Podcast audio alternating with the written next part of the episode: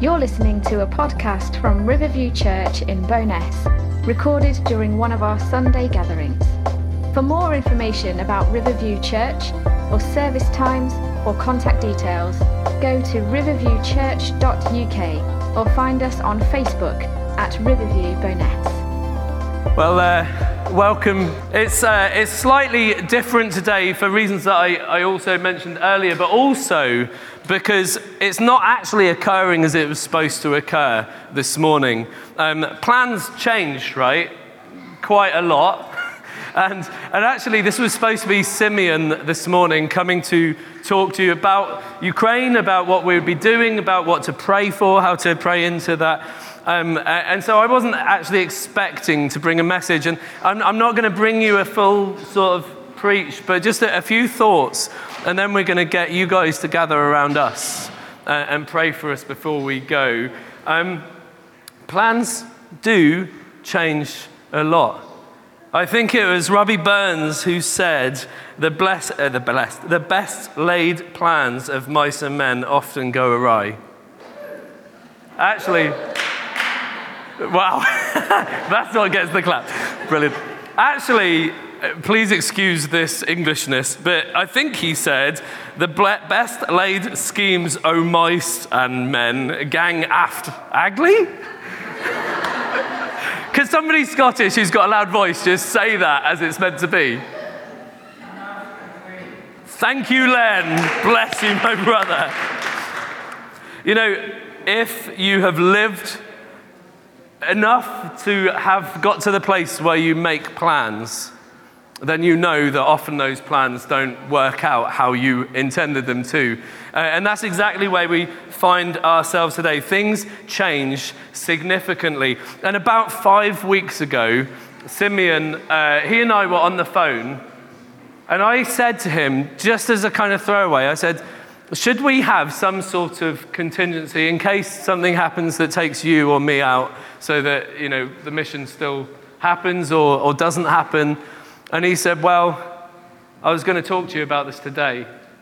And he said, uh, My wife, who is, was currently in Poland working with refugee centers at the time, um, she's had a health concern and she's gone to see the doctors in Poland. Uh, and they've said there's concern enough that she needs to get home a bit earlier and go see the doctors here. Uh, and then we had to wait for that to happen, for her to come back. I mean, I'm amazed she didn't come home straight away, but she was like, I'm here for the purpose of the Lord, so I'm going to stay here and do that. And that, that woman has crazy courage. I, I know you haven't met her, but I feel like you've met her in your heart. Um, she's got crazy courage, and one day you're going to meet Simeon and Joanna. They're going to be here, and, and they'll stand here, and we'll, we'll pray for them, and we'll rejoice. Um, but what a woman of courage, and Simeon, a man of courage. Uh, and he said, So I don't know. And, and, he knew that by the time she got back, got the tests, and it, it, was looking like it would be the week before we left that we would find out whether Simeon could come or not, which doesn't leave much margin. and so I said, Look, Simeon, what, what do you think? What, what do you think we should do? Do you reckon we should just stop now and before we get the planning too far ahead? Or, uh, and he was like, No, I think we've both discerned this process We've both really prayed about this, and the two things that we really feel the Lord has laid on our hearts is that Simeon and I should travel to Ukraine. And, and then the other thing was that the time was now. What we didn't realize at the time was that the Lord was saying that those two things didn't necessarily have to happen at the same time. Simeon and I, I believe, God willing, will go to Ukraine together. We, we will cross the border. We will do everything that God has laid on our hearts to do. And we're going to go now. So the two things that God laid on our hearts are going to happen. But this day, when Simeon was on the phone to me, and it was, a, it was tough, it was hard for him. Uh, uh, and we are kind of asking of the Lord, we're praying together, we're, we're inquiring. And I'm sat near Paul and Anne's caravan. Like, God does incredible things when I go to Paul and Anne's caravan. It's amazing. Um, I was sat on like a pontoon down by the, uh, the sailing club part of it and I'm on the phone to Simeon. And as I'm on the phone to Simeon, I look down, and there was a starfish just doing its thing, moseying on around. The, the mission's called Mission Starfish. We'd named that right back at the beginning. And I said, Simeon, you're not going to believe this.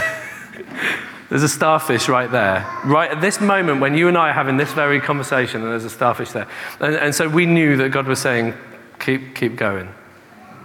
Keep going. God knew that Simeon wouldn't be able to come now. He knew that Andrew would be able to come now. He knew that we'd be able to do this. He knew that you guys were going to sow generously into this. And you have. And I want to bless you for that. Thank you. you have sown so much that suspension on my car's looking a bit iffy. and actually, you've sown so much that our plan is to offload everything that we've got within the first couple of days of arriving and then go to a Costco, a Polish version of Costco, and fill up and go again because we've got enough to be able to do that. You know, the one thing that changed in our planning at that time was that we started intentionally adding the words, God willing. The Lord willing, we will go on mission to Poland, and the Lord willing, we'll go into Ukraine. Because the thing is, plans, they change all the time, don't they? But the problem is, it leads to uncertainty. Have you ever felt that? Where you thought you knew what was going to happen, and then the rug gets swept away, and you, you get hit by this kind of level of uncertainty. And, and let's be honest, don't we find uncertainty a little bit difficult to deal with? It, it, it can be unpredictable.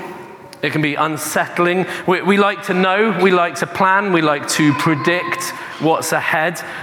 You know, we like to brace ourselves. Like, if there's a storm coming, I want to know ahead of time so that I can batten down the hatches. We like to know what's ahead. And that is one of the key reasons why people turn to things of the occult, because they think it offers them answers so that they can know what's ahead. Let me tell you, maybe, maybe there's some truth in the lie that the enemy sows into it just to keep people hooked, but let me tell you, there's danger there. There's only one who knows, who knows. And if you know him, then you can have certainty in the midst of uncertainty. You can't find it through the tea leaves. You can't find it through the tarot cards. You can't find it through anything like that. The, the, stars that are read in the paper are made up. Like I went to school with somebody who went on work experience at the local journal, and his first job, day one, write the horoscopes. You got a 16 year old boy writing that. Like, what do you want to trust?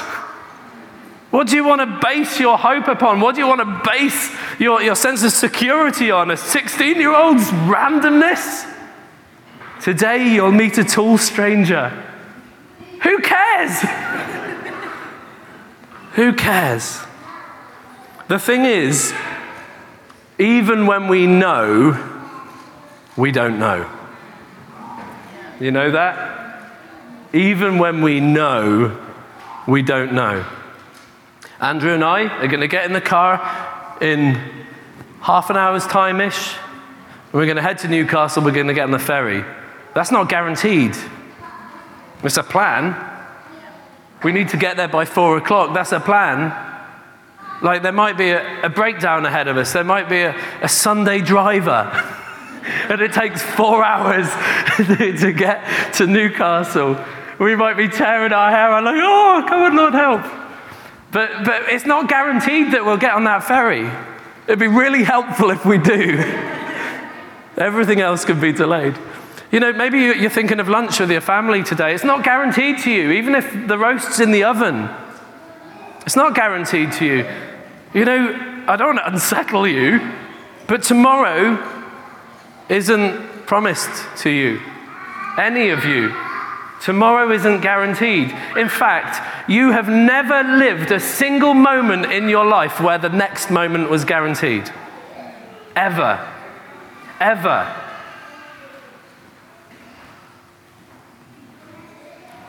And so, how do we deal with that kind of level of uncertainty? I'm just going to let the reality of that drop for a second before we move on.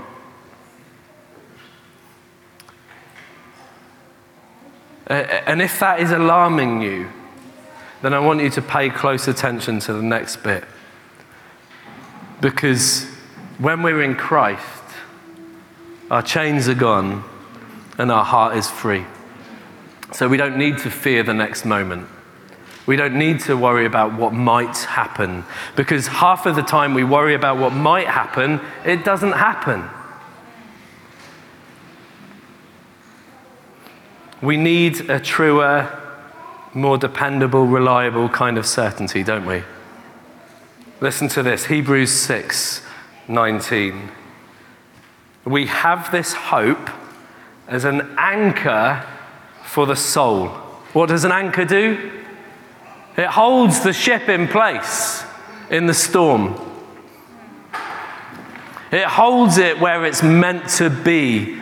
Now, if you're on anchor, the ship might rotate around that anchor. The, the ship will face where the prevailing wind is coming from because it's designed that way, it's streamlined that way. So the ship might do this, but geographically it stays.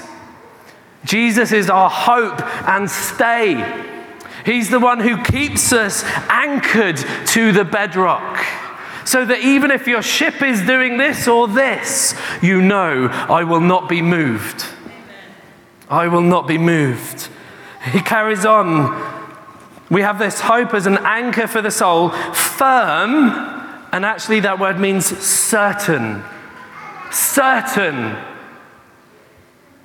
and secure, valid, firm. What we have in Jesus Christ through faith and in that wonderful hope is an anchor that will hold you firm and it is certain. There is nothing certain in this life, but Jesus is certain. He's certain. If you don't have Jesus, there is nothing else that you can cling to that is certain. You'll be like Rose after the Titanic. I'll never let go, Jack. Oh, I let go. like that, that shugly little piece of wardrobe that she was on. And do you know what? Just a, a little bugbear here. He could have fit on that. Come on. Selfish. that was not secure and firm and certain. Jesus is. Jesus is so certain that even if you fall over that bit of flotsam that you've been clinging to, He's still got you. And even if you fall through this bodily life altogether, He's got you. He's got you. Your days are in His hands. The writer of Hebrews goes on to say this in Hebrews 11:1. Now faith is confidence in what we hope for. Let that confidence rise in your heart. Let that rise in your heart. And he goes on to say, and an assurance. That's a proof. Again, certainty about what we do not see. I'd rather trust one certainty that I don't see with my eyes than a million certainties that this world offers me that will leave me drowning if I try to cling on to them. Certain hope. So, what is certain in uncertainty? It's not a case of what, it's a case of who. Jesus Christ, the radiant King. He is our certainty, infinite and unchanging. Everything else you can put your hands on has had a beginning and will have an end. Everything. Uh, every physical piece of matter, every single carbon piece of carbon, is it a piece? I don't know, molecule of carbon? I'm not very scientific, but every single bit had a beginning. But Jesus, the infinite one, I'd rather trust him. Infinite and unchanging. He's the creator and the sustainer. He's ever present. He doesn't slumber or sleep. He, he, he said to himself, He will never leave nor forsake you. Certainty, certainty, all knowing, all powerful, boundless in love and mercy. That's my King. That's my Jesus. Listen to this Colossians 1 15. I might read up to 23 if you've got your Bibles, but Colossians 1, verse 15. The Son, we're talking about Jesus, is the image of the invisible God, the firstborn over creation. That doesn't mean he was created and born, okay? The firstborn over all creation. For in him all things were created. In Christ, all things were created. Things in heaven and on earth, visible and invisible, whether thrones or powers or rulers or authorities, all things have been created through him and for him. That's a much better anchor. He is before all things, and in him all things hold together. Creator, sustainer. He gave you your life, He sustains your life. That's Jesus. That's what He does. How do I find that I can be certain in the midst of uncertainty? Jesus firm foundation, anchor in the storm, the one who is the image of the invisible God. You know, you might not have been around 2,000 years ago when Jesus was walking around in his body on the earth, as real as I stand before you right now, but you can still know him today.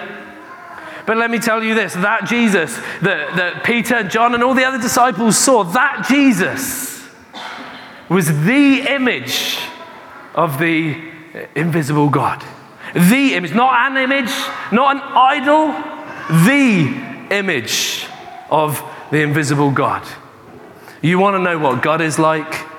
Jesus Christ. Look at him. And if you can't see him with your physical eyes today, you can lay eyes on his words. You can lay eyes on what the Spirit has said and how uh, God has laid out his word in Scripture. And you can know him personally, intimately, closely you can know him. He is the image of the invisible God. So here we are. Quick side note before I close, and then I'm going to get everyone to come up and pray. I don't want you to think that what I'm saying this morning is therefore forget planning. Like, who cares? Doesn't matter, I've got Jesus. Like, the Bible doesn't say do not plan. It doesn't say that. Okay, I know believers who, who didn't take out a pension plan when they were younger because they thought, I don't need to plan because my future's in God's hands. And yes, your future is in God's hands. But I now know a, a few men who've retired, who've retired onto nothing because they didn't just take a simple pension plan out. I've known Christians that wouldn't take a mortgage because they're like, oh, shouldn't, shouldn't, uh, shouldn't plan, shouldn't plan. Listen, the Bible doesn't say don't plan, it says don't boast. If you look into James, he says, you know, listen, you who say today or tomorrow we'll go to this city or, or, spend a year there or carry on business and we'll make money, you, why, you don't even know what will happen tomorrow. What is your life? You are a mist that appears for a little while and then vanishes. Instead, you ought to say, if the Lord is willing, we will live and do this. In his heart, a man plans his course, but the Lord directs his steps. We can plan, but he's the anchor that leads us along a good path. The other thing the Bible says doesn't say don't plan, but it says don't worry. So let me say this if your insurance policies, like a pension, are because you're worried about tomorrow, you're sowing in in the wrong way. That you're actually creating an idol out of finance. If you're afraid, now I'm not saying stop paying it. I'm saying take your fear to Jesus Christ and let Him remove it and change it. Let Him remove it and change it. Jesus in uh, Matthew 6 says, Don't worry about food, what you'll eat, what you'll drink. Look at the birds. See how your Heavenly Father feeds them. And don't worry about what you're going to wear, like what clothes you're going to put on your back. Look at the flowers of the field. See how amazingly they're clothed. It doesn't, doesn't your Father in heaven care about you more than flowers and birds? Isn't He going to be more faithful to you in clothing you and feeding you? So don't worry, He says. Don't worry. Tomorrow has enough worry of its own. Focus on today. Don't worry about tomorrow. Matthew 6:34 Therefore do not worry about tomorrow for tomorrow will worry about itself each day has enough trouble of its own. Listen we, we might not know what tomorrow holds but we know who holds tomorrow. Whatever happens he holds your future. How precious, how wonderful is it that we have this God who holds us in all of this.